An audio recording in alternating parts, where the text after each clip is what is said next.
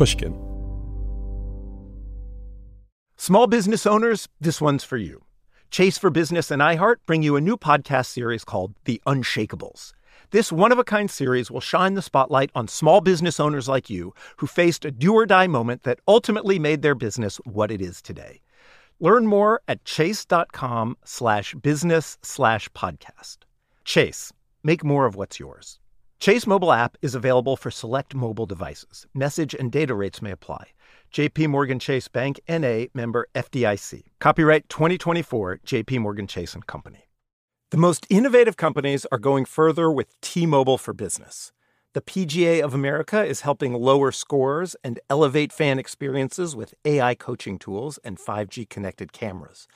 AAA is getting more drivers back on the road fast with location telematics. And the Las Vegas Grand Prix is powering race day operations with 5G connectivity, giving fans an experience at the speed they deserve. This is accelerating innovation with T-Mobile for Business. Take your business further at tmobile.com/now. Whether this is her first Mother's Day or her 40th, she deserves more. Shop tons of stunning on-trend jewelry for every budget at Diamonds Direct. Diamond fashion jewelry, beautiful birthstones, everyday pearls starting at just $200. Commemorate the real loves of her life with a gorgeous pendant featuring the birthstone of the one who made her mom. This Mother's Day, Diamonds Direct is everything you need to say thank you. Diamonds Direct, your love, our passion. Online at diamondsdirect.com. I'm Maeve Higgins, and this is Solvable interviews with the world's most innovative thinkers who are working to solve the world's biggest problems. And this is one episode I have been dying to have a listen to. We visit Switzerland for this fabulously insightful exchange between Anne Applebaum and Flavia Kleiner. Flavia is a 28 year old history student at the forefront of fighting right wing populism. Here's the situation in Switzerland. For more than 20 years, the country has been something of a laboratory for right wing populism. The right wing Swiss People's Party has successfully used referenda as a marketing tool for creating anti immigrant, anti EU policies. They have become the largest political force in Switzerland. Meanwhile, according to a 2017 study, the number of racist incidents in Switzerland has never been higher. Flavia Kleiner has a solvable. She co founded Operation Libero to promote a patriotic, liberal political platform to directly fight back against populism. My solvable is to build a political home for people who want to defend our liberal order against right wing populists in Switzerland as well as in other countries. People who are patriots, as I am, and people who are cheeky enough to deal with the nasty right wing populists. Populist parties have tripled their vote in Europe over the past 20 years.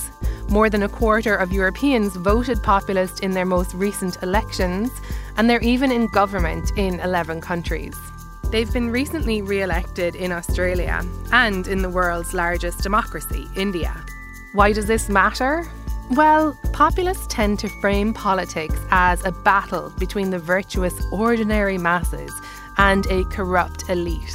They insist that the will of the people must always triumph. Of course, that can be just the framing. In reality, often populists target poor people, foreigners, women, religious groups, anybody they have a problem with. Populists then use this us against them framing to their advantage and cause real divisions that make it harder to unify for global goals, from fighting poverty, famine, and disease to banding together to face climate chaos. In American history, populist movements have regularly sprung up on both the left and the right, and they're thriving today. But back to Switzerland and our guest for this episode. It's thrilling to hear how Flavia took on the Swiss right wing machinery. She takes patriotism and Swiss pride, those are usually used as a weapon against immigrants, and argues for a more progressive country. And she's winning too. Flavia's levity and optimism are not at all Pollyanna ish. She can back up her theories now with a number of victories under her belt. Flavia is making concrete changes, so listen out for her advice around social media and framing and language. Okay, so let's take a listen to Anne and Flavia, and I'll see you on the other side.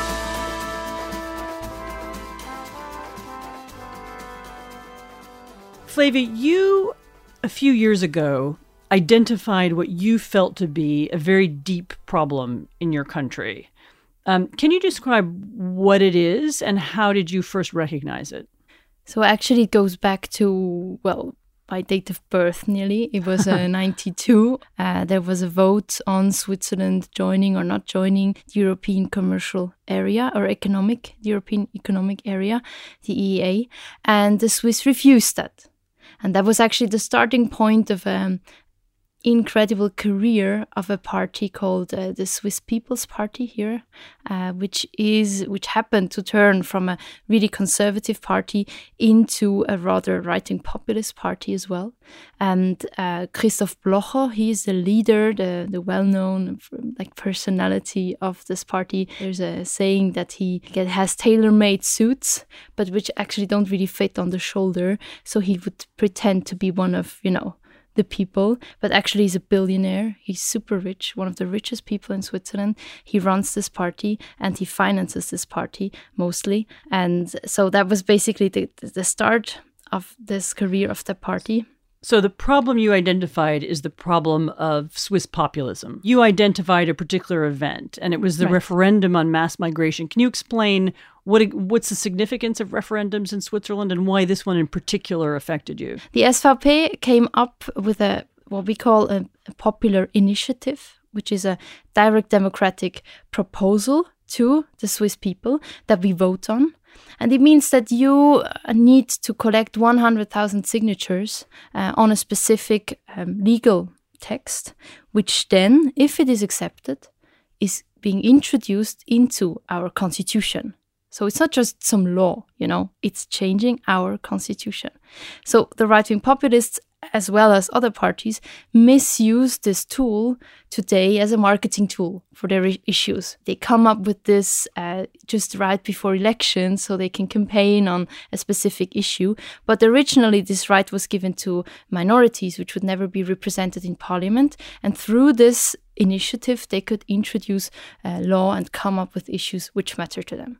And so that particular event was in February 2014, where we voted on the so called Mass Immigration Initiative. Already from the name, you can see that it, it comes up, it brings up a certain framing.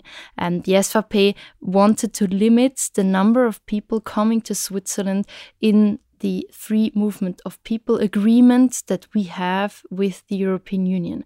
Switzerland is not a member of the European Union, but we have bilateral treaties. And the SVP said there are just too many people coming to Switzerland every year. And they won. Yeah, by a really close margin of 50.3%. It was only 20,000 votes, which made the difference. And so you said to yourself, how do we stop this? And then you went through a process of trying to think, how, how do we push back against this kind of language? yeah, the thing was we didn't actually recognize ourselves in the country that we grew up in because we we saw Switzerland as a you know cosmopolitan international country uh, open and so on. And we nobody really expected this to happen. It was like our brexit moment you know where we said okay that's not the country that we want to live in. We want to change this. We want to have a brighter future and a brighter vision for what switzerland can be but the populist argument had already infected all the other parties. In other words, everybody began saying in Switzerland, well, actually, maybe it's true. Maybe there are too many people here. Maybe we need stronger borders. Maybe we need greater sovereignty. So how do you how do you push back against that kind of you know this change of social mood basically what what we saw is that we want to promote uh, switzerland regarding to the future we said switzerland is the land of opportunity of the 21st century. We're not a kind of open air museum where nothing should ever change and that's also the country we want to live in in 2050 we're so, actually looking forward to the year 2050 so in other, so you began reframing the conversation but actually you you said to me earlier you you thought first about creating a political party and then you decided that wasn't the way to go Right. So for us, I mean, of course, we were super disappointed about all the other parties. We just overtook the narration of the SVP of there are too many people in our trains, there are too many people uh, renting apartments here. First, we thought, okay, we have to just make a new party because we don't we cannot identify with any other. We don't have a political home. But then we realized that in the Swiss political system, it doesn't really make sense to create a new party. But instead, we decided to create an over partisan movement, which actually goes against this tendency of polarization. But we wanted to unite the progressive liberal minds in this country. And also, we wanted to link us somehow back to the tradition of 1848, which was the foundation uh, of the liberal state of Switzerland. And we, we, we introduced ourselves with our manifesto as the children of 1848. So, trying to link these liberal ideas back to the past, so they're part of Swiss history and they don't seem like some kind of foreign import. No, absolutely. And even more, it was a really patriotic but emancipated patriotic understanding of where we come from. The founding fathers of our country were the liberals in 1848, and we totally identify with their mindset of what it means to be a modern Switzerland. But then, how did you actually change people's minds? How did you begin arguing this? I mean, you're a group of students at the university what you know what what were actually the tools that you used? Now i jump forward to um, october 2015 that was like year, one and a half year after the whole thing happened and we launched our organization our movement. Uh, we had elections in switzerland in 2015 and that was a moment where again the SVP, the right wing populists, became the strongest party in Switzerland with 29%. Okay, 29% of our parliament. And so again, the other party said, "Oh, come on, we just we can't, you know, we have nothing to to help us against this super strong party." Uh, and then only one month after, uh, the government said, "Okay, guys." In three months' time, we're going to vote on the so-called uh, expulsion of criminal foreigners initiative. That was an initiative which wanted to expel criminal foreigners even for minor infractions of law. For example, driving two times too fast within 10 years, which actually happens to everybody, you know. The other party said, oh no, come on, this is again about criminals and then foreigners, and it's driven by the SVP, this popular initiative. We have no chance. Rather, we hide and let it just pass instead of, you know, losing again energy and time. And anyway, we just lost the elections. That was a moment where we somehow came up and said, okay, we don't want to live in a country where there's a kind of two-tier legal system. You, you have to know that in Switzerland, 25% of the population don't have a Swiss passport. They, they might live here for generations. They don't have a genuine link to the country that they come from, but they would have been maybe victims of that new law introduced into our constitution. So that was a moment where we somehow stood up and said, okay, we don't, we're definitely not gonna make the gift to the right wing populists and defend criminal foreigners because then you would anyway lose. Mm-hmm. So we realized that if we want to convince the conservative majority in Switzerland, we need to speak about something that matters to them as well. Because it's so super easy what the right wing populists wanted to do. They, they wanted to ask the people and say, guys, this is your chance to expel criminal foreigners from their country why don't you just say yes? And who's going to disagree with that? Right.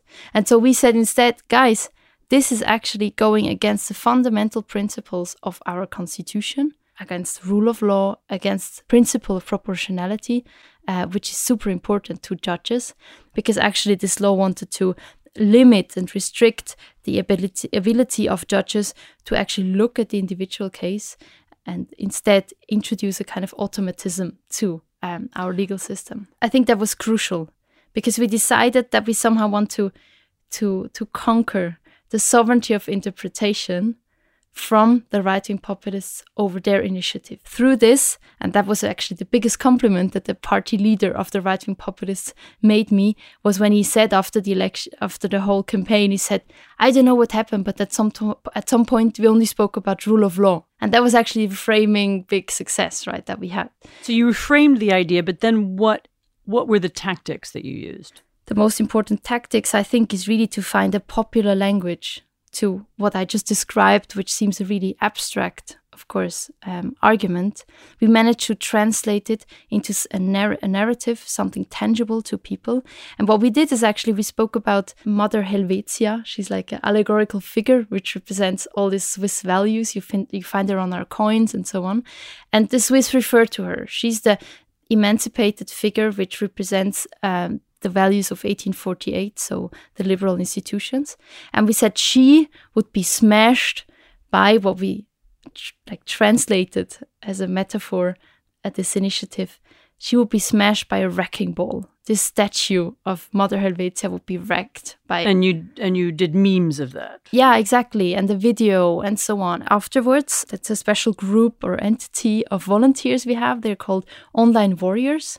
Uh, they basically are really active on social media and they're basically fighting back trolls and like fake news which are spread online. They actually go there and engage the trolls into a debate and they do it under their personal private account as citizens online. With their real names. Right. They debate there and what we see actually and that's the fantastic effect of it that we can actually change uh, debates online and that we can affect also the level of you know factfulness and so on. So that's a really that's a really important change that we can see. I really think you can be popular without being populistic you know and you can actually you need to find ways in this media society that we live in. You need to find ways to say things easier. To give you another example if we campaign we don't need to go to the Neue Zürcher Zeitung, which is like the liberal leading newspaper that anyway anyway people read who who are convinced already, you know. But we need to go to the 20 Minuten, 20 minutes, which is a newspaper that people read every day, a quarter of the Swiss population, when they commute. If you get to this newspaper, which is really short, really easy, and so on, you need to be able to say your message in one picture and five words. That's all you get. One picture, five words. Can you give me an example of a campaign that you won? Because you've now won several campaigns, several referendum campaigns. Right. So the one I was mentioning about the expulsion of criminal foreigners, that was really unexpected because we turned from 66% in the first polls who were in favor of uh, this initiative, we turned it into 60% refusing it. And that was a super important moment in Switzerland. I remember that day uh, after the, the vote when I walked through Swiss streets and you could really feel how people felt relieved that that was for the first time that the 70% that don't vote SVP and that didn't vote SVP four months before in the elections, that they realized that they're actually the big majority, right? That even though the right wing populists managed to dominate the public discourse for years with their initiatives, with their propaganda, I must say, by setting the themes that all the other parties need to discuss about because they're just the richest party and because they're the, the best organized party, we must say, and because they are the ones who know how to communicate in media society, all of a sudden there was someone who could counter this. And we felt that we are the 70%. And that was such an important moment in Switzerland where we managed to to break this sovereignty of interpretation over what Switzerland is and what Switzerland could be. Is there a longer term goal? Is that right now you're fighting referendum by referendum, but what happens next? So definitely that's only the first step. You know, we that's important to know about Switzerland. When you win referendas, then you gain street credibility. You're the one who manages to convince the majority of the Swiss.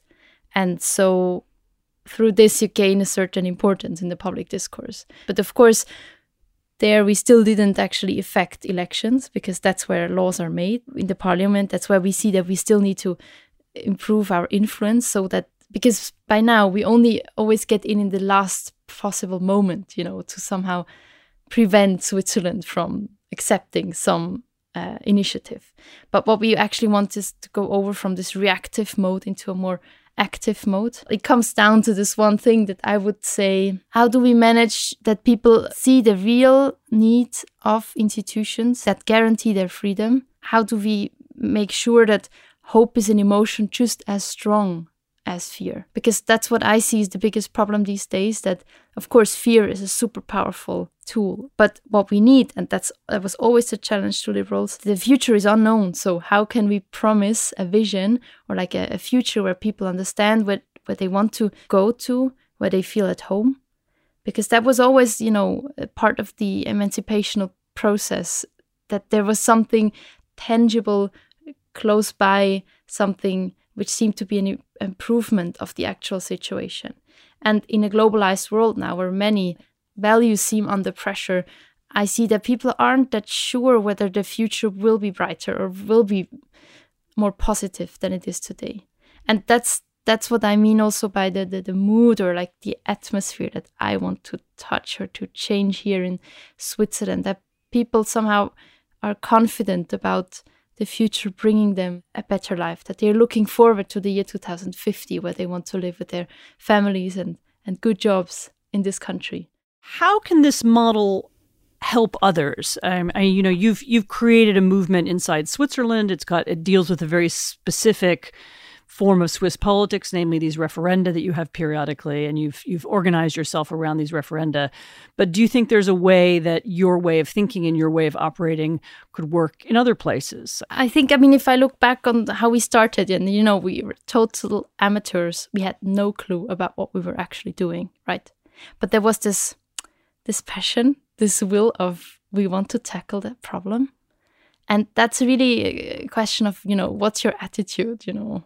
And here I maybe, I always say you need this kind of reality distortion field of, I don't know if you're fans of Star Trek, but there's the La Menagerie. I mean, imagine the SVP was the strongest party in our country. That's not as it is in other countries these days, oftentimes. They are still smaller, maybe even more right wing populist parties, okay, but in Switzerland, they're the dominant force for the 25 years that I grew up in. You know, I have no, I, I don't know any other system. I don't even find it brave, but we just had to imagine a different system. You need to believe in, in what you do and where you want to go. And this doesn't mean that you have to believe in your own propaganda. That's the worst you can do. But you need to be really convinced by where you want to go. And that brings me back to this vision that you need for your country, where you want to go to. And I think that's really what we're lacking of in many countries that political leaders don't really provide a vision where people feel that they can feel at home there. So there's a there's a kind of template, you know, this is what you do. Could you could you name five things that people wanting to create a similar kind of movement should do? What I find interesting is to think about likely and unlikely allies, you know. Who is out there? Who do you know? Whom do you don't know? And with whom could you collaborate in this mission? You know, that's a and maybe an interesting strategic so including thing. allies for example conservative allies. Yeah exactly. Because you know it might be surprising to some people but get out there talk to people get a common understanding about what really matters to you. And that when i mean what really matters to you i also want to stress the difference between civil society organizations and their possibility to to actually stress what unites us you know not as much as parties. Parties have to stress what divides us, right, uh, for their political means. Civil society organization, we can actually stress what unites us, what kind of values we want to strengthen in our society, and how we want to build a closer um, society in a way less polarized. About the more like the tactical side of it, mm-hmm. I would really, of course, recommend to to work with very modern tools, but also more traditional tools. Really to go out there, to to gather with people, to discuss with people, to get like a, a real human contact, you know, because that's what I, at least is my experience. You can have the most evil troll um, who, you know, who who texts you on social media, but once you meet him, usually you you you, you find a common ground and you can humanly discuss about things. So meet people in real life. That's another piece of advice. Yeah. Um, what about what kinds of tools do you use? What kinds of messaging? So of course, I mean, you always go with the newest trends. So if you if it is Instagram, it's Instagram. If it's Twitter, it's Twitter. And you can. The most important is that you somehow manage to translate your complex message, maybe, or argument into an understandable message so people can actually take it. And I'm not saying this because I think people are stupid. We have to do the work. We need to approach them and to to explain it, you know. So that's at and to explain it in a in a in a fast and easy way. Yeah in the ways that people find most accessible. So yeah, and maybe, whatever it is, commuter tabloids right. or or internet memes, and maybe even a, a fun way, right? You mentioned the memes, uh, the short videos, something which is fun that people love to look. I mean, people love to look cat videos, so uh, and they are only twenty seconds long. So we, you know, that's. So you made cat videos. Uh, we already worked with cat videos, yes. Is there somebody who inspired you? The most inspiring figures were always resistance fighters, for example, who fought the fascist regimes in the 20th century. That's what, why I do what I do. I don't want us to go that far because we, we, we've seen what human beings can do to our society. Uh, to me, it starts at a different point where we really need to figure out what are the basic elements of a society. And to me, this really is personal contact. This is neighborhood. This is family, maybe. This is just some close relationship to other individuals, which are not only like minded, maybe. I think this is something that is that has changed a lot, at least how how I perceive it. And we should really make sure that that we, we reach out to people who, who have a different uh, mindset or different vision of the future.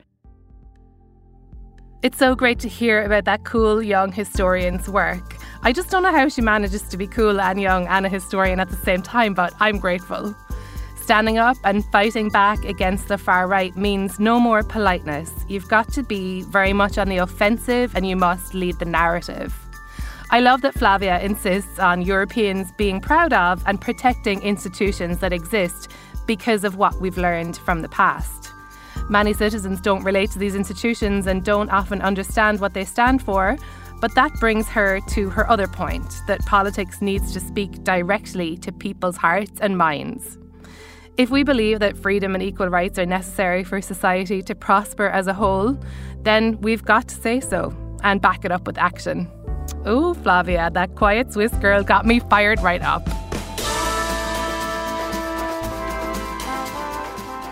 Solvable is a collaboration between Pushkin Industries and the Rockefeller Foundation, with production by Chalk and Blade. Pushkin's executive producer is Mia Lobel, engineering by Jason Gambrell and the great folks at GSI Studios. Original music composed by Pascal Wyse. Special thanks to Maggie Taylor, Heather Fain, Julia Barton, Carly Migliori, Jacob Weisberg, and Malcolm Gladwell. You can learn more about solving today's biggest problems at rockefellerfoundation.org slash solvable. I'm Maeve Higgins. Now go solve it.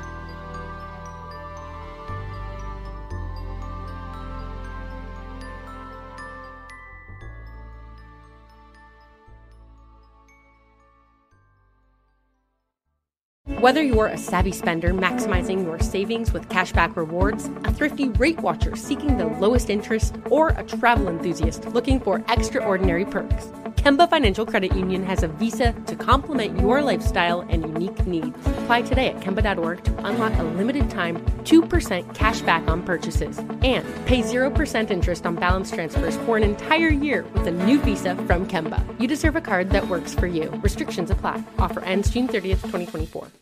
Musora is your access to online music lessons for guitar, piano, drums, and singing. You know, I love music, but I haven't picked up an instrument in years. You know why? I tell myself, I don't have time. Where am I going to find a teacher? Well, there's an answer Musora. Musora is the place where you can learn essential skills and techniques with more than a hundred of the world's best teachers and musicians and thousands of famous songs. You get seven days totally free to try it out, and then it's just $30 per month, less than a single private lesson. Just go to Musora.com, M U S O R A.com, to start a new musical journey today. Asking the right questions can greatly impact your future, especially when it comes to your finances. So if you're looking for a financial advisor you can trust, certified financial planner professionals are committed to acting in your best interest. That's why it's got to be a CFP. Find your CFP professional at letsmakeaplan.org.